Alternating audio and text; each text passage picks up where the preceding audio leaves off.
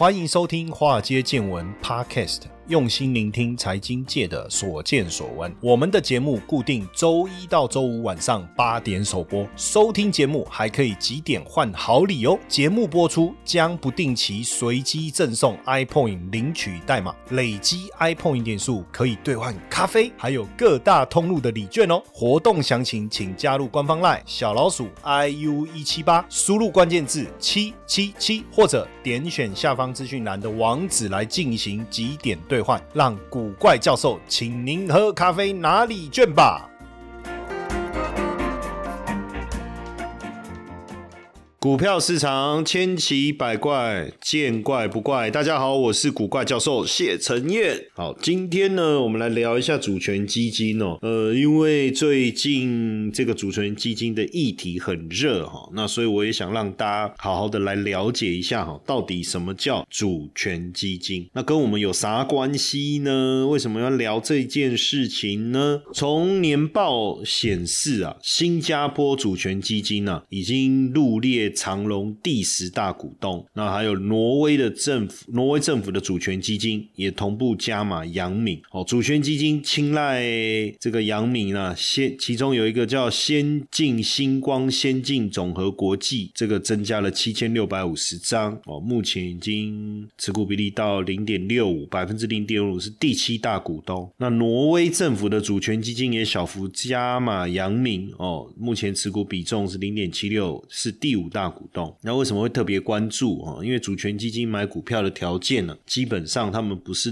对成长性的指标没有那么在意，他们比较在意的是股价净值比、哦负债比、现金值利率等等的哦。那所以他们在这个时间点来买进阳明跟长隆，哎，蛮有意思的哈。那另外呢，这个新加坡哦，还有挪威也同时增加玉山金哦，玉山金的一个持。股啊，哈，玉山金的持股，那现在新加坡主权基金持股的比重哦，已经让它排名大要进到第四名哦。那这个挪威的主权基金呢，排到这个第五名哦，因为它也持续加嘛。当然，讲到这个主权基金呢，这个是由立委提出来的哈，《中央银行法》第二十条及第三十三条条文修正草案。当然，央呃也请央行说明啊，就是说台湾到要不要来。这个仿效其他国家来设立主权基金哦，当然央行是说。哎，考量我们有没有具备其他主权基金这些条件哦？比如说，我们有没有持续稳定的收入，例如石油啊，这个不啊嘛哈啊，有没有稳定的财政盈余？哎，这个不晓得，还要再评估了。所以它在当然，你说我们有劳保、有劳退、有国民年金、有退抚基金，这可不可以呢？到底行不行？哦，央行是说，虽然没有主权财富基金之名，但已经有主权财富基金之实。当然，央行也说，哎，那你要设主权基金，你要有专法的规范哦，而且要政府出资啊，对不对？那你要设这个独立的公司，有独立的操作团队，这个都有必要嘛，哦，都有必要。那你要去定定你的政策目标啊，那当然也可以参考一下新加坡啦、韩国啦、中国啦这些。那目前，当然你说立委为什么谈这件事，就是我们的外汇存底。其实还蛮蛮不错的。那央行公布四月份外汇存底的余额是五千六百一十一亿美金呢。但是央行的意思是说，因为我们不是 IMF 的会员国，所以充裕的外汇存底可以避免资金万一大量进出哦，就美元呐，或者是我们讲热钱哦，大量进出可能带来的冲击哦，这个是一个比较重要。当然，学者开始会建议这些主权基金这些议题，所以我们也来关心一下。当然，很多人说，哎呀，主权基金。很会赚钱，可是也不一定啊。挪威主权基金也曾经亏损过，二零零八年金融危机的时候也亏了九百零七亿啊。哦，那二零二二年哦，二零二二年在美国积极采取紧缩货币政策，它也亏损一千六百七十亿美元呢。所以，所以二零二二年也亏了十四点一趴。所以不不代表主权基金就一定很会赚钱哈。那主权基金是什么？主权基金呢？根据美国财政部的定义啊，主权财富基金是由政府所投资。的外汇资产。那资产管理是独立在货币当局的官方准备之外。那国际货币基金呢？IMF 是定义政府为了长期的目的，以外汇资产所创设及拥有的特殊投资基金。所以简单来讲啊，主权基金就是由国家主权来成立的基金，投资赚钱为目的。哦，投资赚钱为目的，当然也有立委说啊，其实台湾早就有了。你看公务人员退抚基金啊，劳工保险啊，劳工退休啦，邮政储金啊。当然，我们再来评估，仔细的跟大家往下聊了哈。那成立的目的是什么？当然就希望能够活化国家的资产，帮国人下一代留下更多的财富。尤其是现在可能呃劳保可能会破产的情况下，对不对？好，那所以为什么要成立主权基金？原因很简单，就是帮国家赚钱。那台湾有没有需要？哦，因为各很多国家都有设立然后。国家主权财富基金的操作比较偏重高风险、低流动性的资产，目的是为了换取较高的报酬。当然，目投资一定要多元化啦，股票啦、债券啦、哦私募股权啦、房地产投资都可以。那跟以稳定保守的投资操作的方式似乎有一些些不同。当然，大家认为说央行的外汇存底很多，投资操作太保守。那中央银行法修法与否，为什么大家看法不一样？有人认为说应该修法，让央行庞大的外汇存底就是主权基金的来源，但是学界也有不同的想法哈。因为央行主要的任务是维持外汇市场的稳定，可是主权基金强调的是风险下的操作，其实两个任务是有冲突哦，是有冲突的哈，是有冲突的。而且，即便让央行来提拨外汇存底，成立主权基金，那谁要负责操作？是央行吗？那如果央行它为了绩效，那在投资的时候，哎。会不会这个干预到汇率的一个政策呢？所以这个部分你要特别注意哦，尤其是大家都有提到一个叫圣地亚哥原则哦。什么叫圣地亚哥原则？圣地亚哥原则规定了主权基金必须满足三个条件：第一个，所有权，就是说主权基金是由政府握有它的所有权，当然包含中央或地方政府了。那在投资的策略上，必须包含国外资产，只投资国内不算。假设只这个钱只有买台积电不算哦，那么。目的是什么？当然有一定有财政目标的哈。那主权基金的由来，最早是由中东产油国科威特哦，一九五三年；阿布达比一九七六年，因为卖石油赚了很多钱，但为了管这些钱呢，也让后代如果没有油的时候啊，你还是有享受到国家的一个福利啊。那他们就成立了一个专门的单位来管这些钱，就是这就是最早主权基金的由来哦。那主权基金从一九五零年代开始，当然第一波是一九七零年淡马锡控股跟阿布达比投资局引领的，第二波。波是一九九零年伊朗成立使用稳定基金，以及卡达投资局成立，就这两波。当然，资金来源是怎么来？你说像中东啦这些，就是很简单嘛，卖石油、卖天然气啊，卖天然资源所赚到的哦，所赚到的。那当然也有非原物料型的，主要还是政府在干预汇率之后所带来的一些收益哦，这个也是。那当然目标呢，有稳定基金，有储蓄基金哦。稳定基金当然是为了防止国家的。都因为初级市场价格波动出现亏损嘛，那储蓄基金当然就是万一有一天哦，这个有需要，等于是能够应该是说这过程中了哦，不断的在帮大家达到储蓄的目的啊哈。那也有发展基金啊，也有退休准备基金啊。那乌干达呢，以国际援助。哦，为为主的这个主权基金也也有被人家拿出来讨论了哦。那投资策略上当然就有些不同了哦，就有些不同。主权基金的优势到底是什么？因为它是由政府来管理哦，那基本上就资源来讲，应该相对会比较丰沛嘛哦。只是说，当然大家会有些疑虑，比如说标的会不会受限啊，还有监管问题等等啊。但就目前来看，全球规模前十大的主权基金哦，挪威主权基金这个基金的裁员。呃，基金的资金从哪里来？哦，就是原油，原油的收益。那这个挪威主权基金呢，主要也是为了他们挪威的民众啊退休来做准备的。哦，那第二名、第三名分别是中国的主权基金呢。那主要的裁员就是政府啦，或是外汇。那阿拉伯是阿布达比的，这是一样是透过原油，主要是做储蓄的预防。哦，就把钱存着。哦，现在用不到，以后有需要。好，科威特也是。哦，科威特也是。那新加坡的主权。基金主要的裁员就是由政府来提拨，主要还是为了之后策略发展的需要了哦，包括香港、新加坡淡马锡控股、卡达投资局，大概是目前主要的这个主权基金就是这些哦。投资小白都适合的美股投资课程，六周高效学习美股策略啊！课程即将要升级更新了。那本次的主题课呢，加入看懂美股景气六大指标。升级前我会开一场免费的直播试听课哦，让大家能够抢先试听全新的课程内容。你可以点击资讯栏连接直接登记等候，或是到古怪教授的脸书粉砖来查看详情。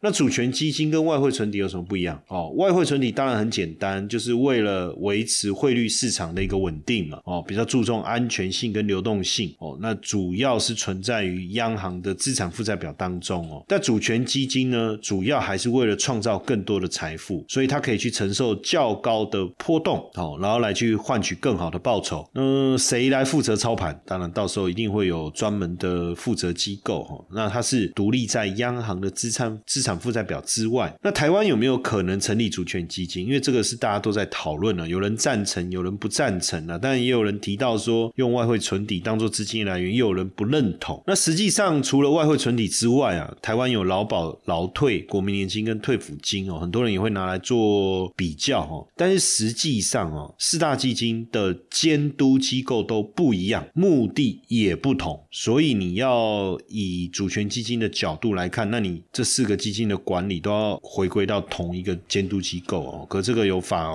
规的前提之下，我觉得很困难。那国发基金呢，也常被拿出来谈。国安基金呢，也有国安基金难度很高啊，因为国安基金有它的特殊的目的性。倒是国发基金很有可能，因为它毕竟本来也就是在投做产业探路哦，或是产业投资，很多新呃政府政策扶持的产业有不错的标的，国发基金会去投资。那这个部分跟主权的思维，主主权基金的思维。或出发点应该是相似的，但是要特别注意，国发基金主要以投资台湾本土的公司为主，但是在圣地牙哥原则之下，主权基金它希望能够分散到国外去的标的做投资哦，所以这个部分当然有讨论的空间呢，哦，有讨论的空间。为了今天来讨讨论这个主权基金，我还看了一份这个报告，他请款了一百一十万哇，一百七十页的一个论文呢一个研究报告了哈。主要就在谈主权基金哦，所以哎，写写报告还是还是有钱赚的啦哈。那当然，我们还是整理一下啦，要不然这个一百七十页全部要跟大家讲，好像也有困难。以国家财政盈余为主成立的主权基金，像是新加坡跟韩国；以外汇储备成立的主权基金，像中国跟香港。那以自然资源出口盈余成立的主权基金，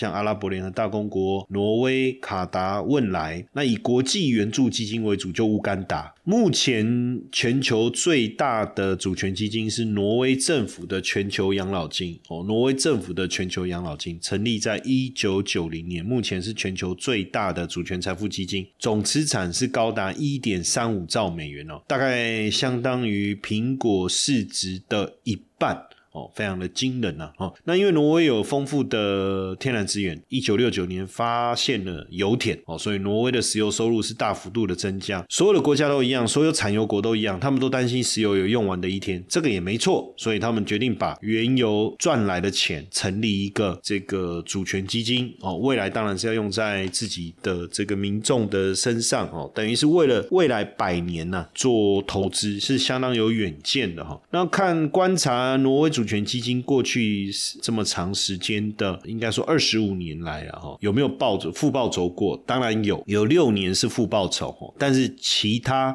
其他十九年哦，其实都是正报酬，算下来年化报酬率大概在百分之五哦，年化报酬率大概百分之五，确实是相当稳定的哈，相当稳定的。那挪威主权基金的指标是什么？它的 benchmark 就它 follow 的是什么样的指标？是由挪威财政部所广泛的。全球指数基于广泛全球指数所制定的哈，叫做 Strategic Benchmark Index，这反映的是全球股市跟固定收益市场的状况哦，所以可以看得出来啊。所以如果一旦被纳入挪威主权基金投资的标的的话，也代表他认同你，你这个公司可以长期稳定的带来收益。那目前挪威主权基金的持股呢，第一大是苹果，第二大微软，再来是 Google、雀巢、亚马逊哦。哦，罗氏、壳牌、台积电、诺和诺德，还有艾斯摩，哎，这样看起来它的持股跟巴菲特持股好像还蛮像的，哈，跟波克夏，但还是有些差别，然后因为波克夏不买台积电的哈，挪威有买台积电，哈，那主权基金呢，对国际金融市场有没有影响？当然会有，它对于呃全球市场一定有很高的影响力哦，也能够促进全球资金的流动性啊，哦，也能够促进金融市场的一个发展，所以整体来讲都还是比较良性的。那你说有没有负面？当然，如果你太大规模的主权基金，确实有可能增加市场的波动性啊，或是助长资产的泡沫啦，增加全球的杠杆啊等等哦，这个都是有可能的。当然，主权基金有一些争议哦，包括大家认为说容易受到政治的干预哦，没有办法维持中立性。也有人认为说，哎，那这样投资策略是不是不透明？主权基金最终的受益人是谁？应该是那个地区或是那个经济体、那个国家的公民，对不对？但是如果你透明度低的话，我们根本不知道你买什么，那你为什么要买这个？当然，透明度太太高。会不会也产生呃长期持股上面的一些怎么讲？就是说有人会担心说，啊啊啊啊你都公布他买什么，这样对吗？哎，其实也没什么啊。你看基金不是也都要公布它里面的持股，对不对？你不要每天更新就好了，每个月更新一次就好了，把把透明度拉高，把打开嘛，对不对？这个很重要。那当然，呃，风传媒也有写了一篇文章啊，就是说为什么要刚才前面我们就有提到，就是说央行好像比较用软钉子的的方式去反对主权基金哦。为什么？其实央行不能说的秘密是什么？为什么要敌死反对？讲了很多言之有理的理由，对不对？就不应该成立主权基金。实际上是不是政治文化跟政客的问题？哦，不知道是不是。当然，央行也是坚守基本立场啊，就是说你要成立主权基金，你不要去动外汇存底哦，你不要去动外汇存底。当然，现现在有四十个国左右国，就是四十个左右的国家有成立主权基金啊，在运作。哦那运作方式、筹资策略哦，其实都不同。当然，或许在政治考量的情况下，还是有一些疑虑了哈。不过，我觉得，呃，怎么讲？台湾是一个民主政体啦，哈，但是也有人看说。你看，现在国发基金哦，你拿钱去要做产业扶持，可是已经有很多的弊端了，甚至滥权呐。那真的，如果再把这么多的钱，像之前不是也有那个呃劳动基金的问题吗？新闻也闹得很大，我现在也不晓得他们现在的状况怎么样了哦。所以呃，很早以前，实际上。政府都有提出来，哈，当然这中间很多时空背景的一个变化，哈，所以一直没有办法继续下去，哈。但是成立外汇主权基金呢，也不要顾了面子失了里子。就央行来讲，它的目标就是促进金融稳定，健全银行业务，维护对内。及对外币值的稳定，还有这个刚才我们念的这些目标范围，在这个范围内去协助经济的发展。所以实际上你要叫他来操来来来操盘这个主权基金啊，我觉得应该不太可能啦，哦，不太可能。所以势必要想办法，看怎么样再列一个独立的一个专访哦，独立的专访。那当然，杨金龙总裁也不反对成立主权基金呐，但是不可以无偿的一个拨用。那主要当然是中东。在这当中，还有一个是主权基金的业务跟央行的政策，目前是相背背离的。那我觉得多参考吧。哦，像新加坡啦，他们其实淡马锡基金都做得非常的好。我们是不是能够向他们学习？你看这一次这个国民党这个总统的候选人侯友谊侯先生，不是也到新加坡去取经吗？哦，所以我觉得也可以学习看看，人家已经做了非常长的时间，主权基金也有相当稳定的长期的报酬率。哦，只是说这个风险的部分难免短线短线上，因为它。并不是持有